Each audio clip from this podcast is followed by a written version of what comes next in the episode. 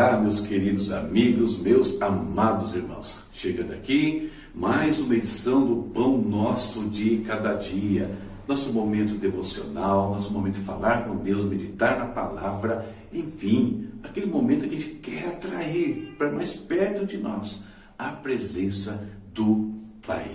Eu sou o pastor Sinésio e esse é um quadro do seu canal, A Palavra Responde.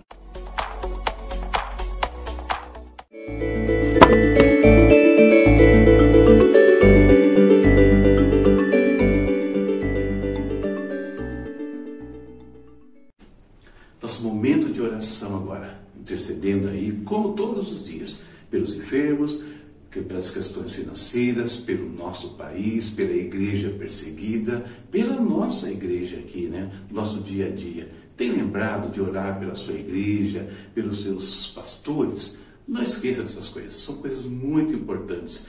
A sua cobertura, a sua intercessão pelos seus líderes, pela sua igreja, queridos, faz uma diferença enorme. Da mesma forma que a cobertura deles sobre nós também é essencial.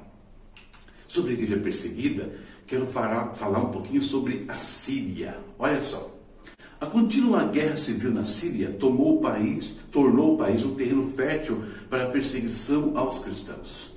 A agitação que estava começando a diminuir foi exacerbada pela crise econômica causada pela Covid-19. Muitos cristãos ainda estão deslocados internamente ou são refugiados em outros países como resultado de uma década de guerra e do crescente extremismo islâmico. No norte da Síria, a invasão das forças turcas no final de 2019 causou maior instabilidade e parece ter sido usada por alguns extremistas islâmicos como disfarce para atacar os cristãos. Quem acompanha as notícias né, tem visto e, e viu né, o caos que se tornou a Síria nos últimos anos palco aí de uma disputa internacional entre grandes potências. Né? E uma coisa triste, enquanto a briga se dá entre as potências aqui do mundo, países como a Síria, cristãos que estão nesses lugares, sofrem as consequências.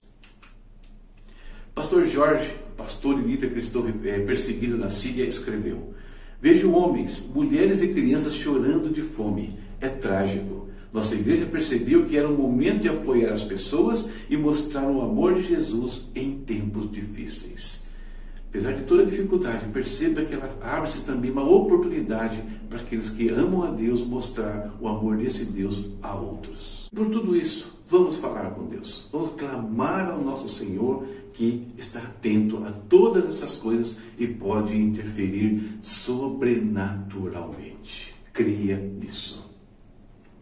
Querido Deus, em nome do Senhor Jesus, estamos diante do teu altar mais uma vez, ó Pai, derramando aqui os nossos corações, derramando nossas vidas diante de ti. Cobertos, ó Deus, pelo sangue precioso de Jesus que nos abriu este caminho, Pai. Nós nos achegamos ao trono da graça, Senhor. Nós chegamos aqui para obter ajuda em tempo oportuno, como diz a tua palavra. E aqui, Pai, queremos colocar mais uma vez no teu altar nossos irmãos, nossos amigos, nossos vizinhos, clientes, todos os que têm pedido oração, Senhor. Oração por conta de enfermidades, oração, Senhor, por conta de coisas que estão debilitando os seus corpos, as suas famílias, Deus trazendo prejuízo espiritual, emocional, físico, Senhor. Traz a saúde sobre todos. Visita neste momento, Senhor, todos os que estão enfermos, todos que estão com algum problema de saúde, estão em hospitais, estão entubados. Nós fazemos cair todo o mal agora, em nome de Jesus, meu Deus. Haja saúde, Senhor.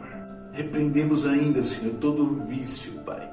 Todo vício nas bebidas, nas drogas, Senhor, na imoralidade, Pai. Vícios que estão destruindo vidas, destruindo famílias, meu Pai eterno tenha misericórdia também, quebra os laços do diabo na vida de familiares, Pai, que foram citados aqui, pessoas que estão, Deus, clamando para que Deus mude a história que tem destruído, Pai, pessoas tão preciosas, tenha misericórdia, livra-os dessas garras do inferno, Pai, que os aprisiona, Deus, no pecado, aprisiona nos vícios, querido Deus. Oramos ainda, Senhor, no sentido que o Senhor restaure e abençoe a vida financeira de cada um, meu Deus. Pai, aqueles que estão sem trabalho, Deus, que se abra uma porta. Aqueles que estão no seu trabalho, Deus, que haja crescimento, haja promoções, Pai. Que eles, Deus, possam cada dia ter uma vida mais abençoada nessa área financeira, para cuidar das suas famílias, para investir no teu reino também, meu Pai eterno. Abençoa os negócios, Senhor, aqueles que estão parados, que sejam retomados, aqueles que estão, Deus, prejudicados por conta da pandemia, que se recuperem, Deus, como Isaac se recuperou no tempo de crise, Pai, onde ele colheu cem vezes mais daquilo que esperava, meu Deus. Derrama essa prosperidade também sobre o teu povo, Pai. Sobre todos que têm pedido o teu socorro no momento tão difícil. Traz a tua provisão, Senhor Deus. Traz sabedoria aí, Deus, capacidade de negociação, Deus, para resolver questões de dívidas, meu Deus. Em nome de Jesus. Também, Senhor, sobre causas judiciais. Traz a tua bênção, Senhor. Muitos dos teus filhos estão com processos parados ali, Deus. Tira isso da vida, meu Pai. Traz, Senhor, a solução justa para cada um. É o que nós te pedimos, Senhor, em nome de Jesus. Guarda o nosso Brasil, Senhor. Guarda, Deus, de toda corrupção. Corrupção que começa lá no inferno, Deus amado, nas ossos espirituais da maldade, que tenham os corações aqui o terreno fértil para que elas assolem todo o país faz cair, Deus, tanto os poderes espirituais quanto aqueles que estão agindo nesse mundo. Deus que troca, Pai, troca o comando, Senhor, dá autoridade àqueles que vão honrá-la, Senhor. Nós te pedimos, meu Deus, livra, guarda daqueles que estão destruindo os valores da nossa sociedade, como uma pregação ostensiva aí, Deus, que, que visa destruir a verdade do Senhor. Essa biologia de gênero, Deus maldita, Senhor, que vem do inferno e é uma inversão da tua verdade, Pai, daquilo que o Senhor criou originalmente, e destruindo vidas e confundindo outras, Pai, mesmo no seio da tua igreja. Tenha misericórdia, Pai. Que esse espírito do inferno caia por terra, que essa ideologia do inferno caia por terra, meu Deus. Em nome de Jesus, Pai. Oramos ainda, Senhor, que o Senhor abençoe a tua igreja, Pai. Desperta cada um dos teus filhos. Traz, Deus, um novo Pentecostes, Pai. Nesses últimos dias, antes que o Senhor venha, meu Pai. Uma última colheita, Senhor. Faz isso, nós te pedimos, Deus. Faz de novo, nós te pedimos, meu Pai. Oh, Deus, guarda-nos, Pai. Guarda os teus filhos na Síria, Pai. Mas guarda a tua igreja, guarda o teu povo, ajuda-nos traz a Deus milagres teus sem fim na vida desses homens e mulheres, dos pastores que estão tentando mudar essa situação, meu Pai eterno. Tenha misericórdia, Deus. Em nome de Jesus, nós oramos, Senhor. Abençoa nossa meditação da palavra agora também. Vem nos encher cada vez mais. Esta é a nossa oração, em nome de Jesus. Amém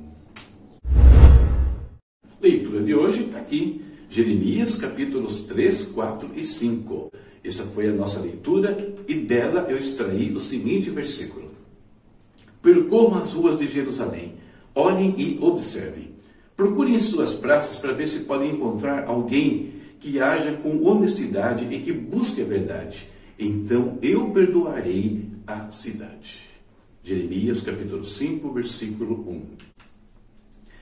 E o tema que eu peguei aqui, uma característica incomum do perdão.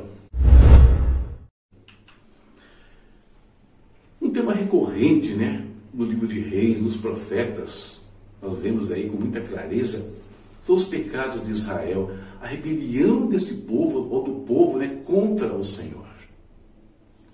Ele chegou a cometer algumas coisas, fazer algumas coisas, algumas situações como nós vimos aí em relação ao templo, por exemplo, que parece que não tem como mais Deus perdoar esse povo. No entanto, aí nós lemos um texto como o de hoje, e aí a gente percebe uma tolerância enorme, né? O nível de tolerância do Senhor é enorme em relação ao seu povo.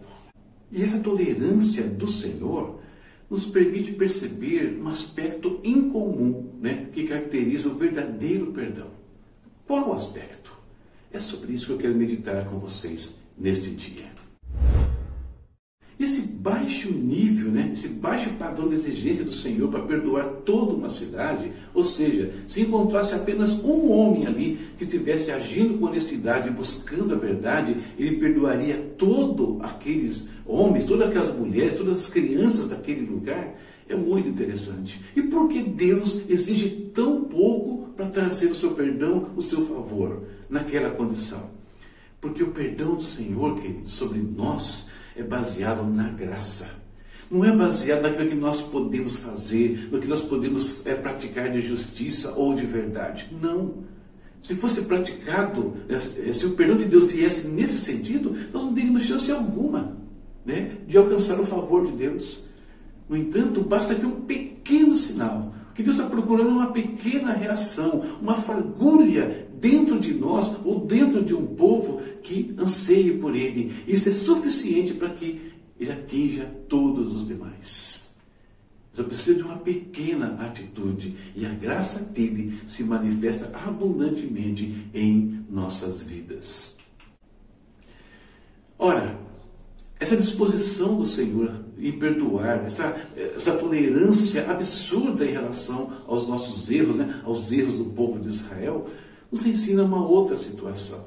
Nos ensina, queridos, que nós temos que ter a mesma disposição quando se trata de perdoar alguém. Alguém que nos ofendeu, que nos magoou, que nos prejudicou de alguma maneira. O nosso perdão também para as pessoas tem que ser baseado na graça, ou seja, sem esperar alguma coisa em troca, porque é o que nós queremos às vezes. Nós queremos que a pessoa venha chorando, que ela manifeste de alguma forma que ela está arrependida demais com aquilo. Não. Se for baseado na graça, basta nada ou muito pouco para que eu perdoe alguém que agiu mal contra mim, sem exigências. Da mesma forma que Deus exigiu nada de nós, praticamente, muito pouco. Nós só precisamos querer.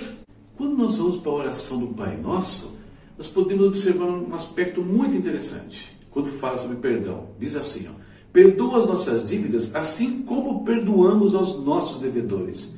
Olha só, nós estamos dizendo para o Senhor: me perdoa, Pai, do jeito que eu perdoo. Ora, então se eu estou perdoando, eu quero o perdão de Deus, que é o perdão incondicional, um perdão que não exige nada em troca praticamente, eu tenho que perdoar da mesma forma. O pão nosso não está dizendo dessa forma, perdoamos aos nossos devedores assim como o Senhor perdoa as nossas dívidas. Não, é o contrário. Então, nós lembremos disso, né? lembremos dessa situação. Então, essa questão de baixa, de baixa exigência, né, de alto nível de tolerância na hora de perdoar, é uma característica do perdão de Deus. Por isso que às vezes esse perdão verdadeiro é tão mal compreendido entre nós aqui. Essa é a nossa meditação para hoje. Eu quero fechar com duas considerações. Primeiro, eu não sei o que você está vivendo né, na sua vida, na presença de Deus. Às vezes nós nos encontramos em situações que parece que não tem mais como sermos perdoados pelo Senhor. Não é assim. Nós vimos aqui, basta um pequeno sinal, uma pequena coisa manifestada diante do Senhor e Ele vai derramar sobre você, até sobre mim, se eu vier a precisar, a graça dele, o perdão incondicional, né, imerecido sobre a minha vida, sobre a sua vida. Esse é o primeiro aspecto. Segundo, tem alguém com quem você está com problemas, alguém que te magoou, te feriu? O mesmo perdão que você recebe do Senhor, dê essa pessoa, sem exigência, sem esperar nada em troca. E se você né, fez alguma coisa contra alguém, mostre para essa pessoa um pequeno sinal que você quer reatar a situação. E na esperança que ela entenda o perdão de Deus, entenda como funciona e derrame sobre você essa bênção também. Certo? Essa é a nossa meditação para hoje. Eu espero que te ajude nesse momento ou em algum momento da sua vida. Leitura para amanhã está aqui, ó. Jeremias 6, 7 e 8. Não deixe de ler. Obrigado por vocês que se inscreveram no canal esses dias aí, é, que tem ativado as notificações. Valeu mesmo, queridos, né? Compartilha, vamos compartilhar. Tem muita gente precisando do perdão de Deus e também de se perdoarem uns aos outros. E precisa de um incentivo. Quem sabe essa palavra os ajude, tá bom? Deus abençoe. Olha nos recadinhos aí. Tchau, tchau.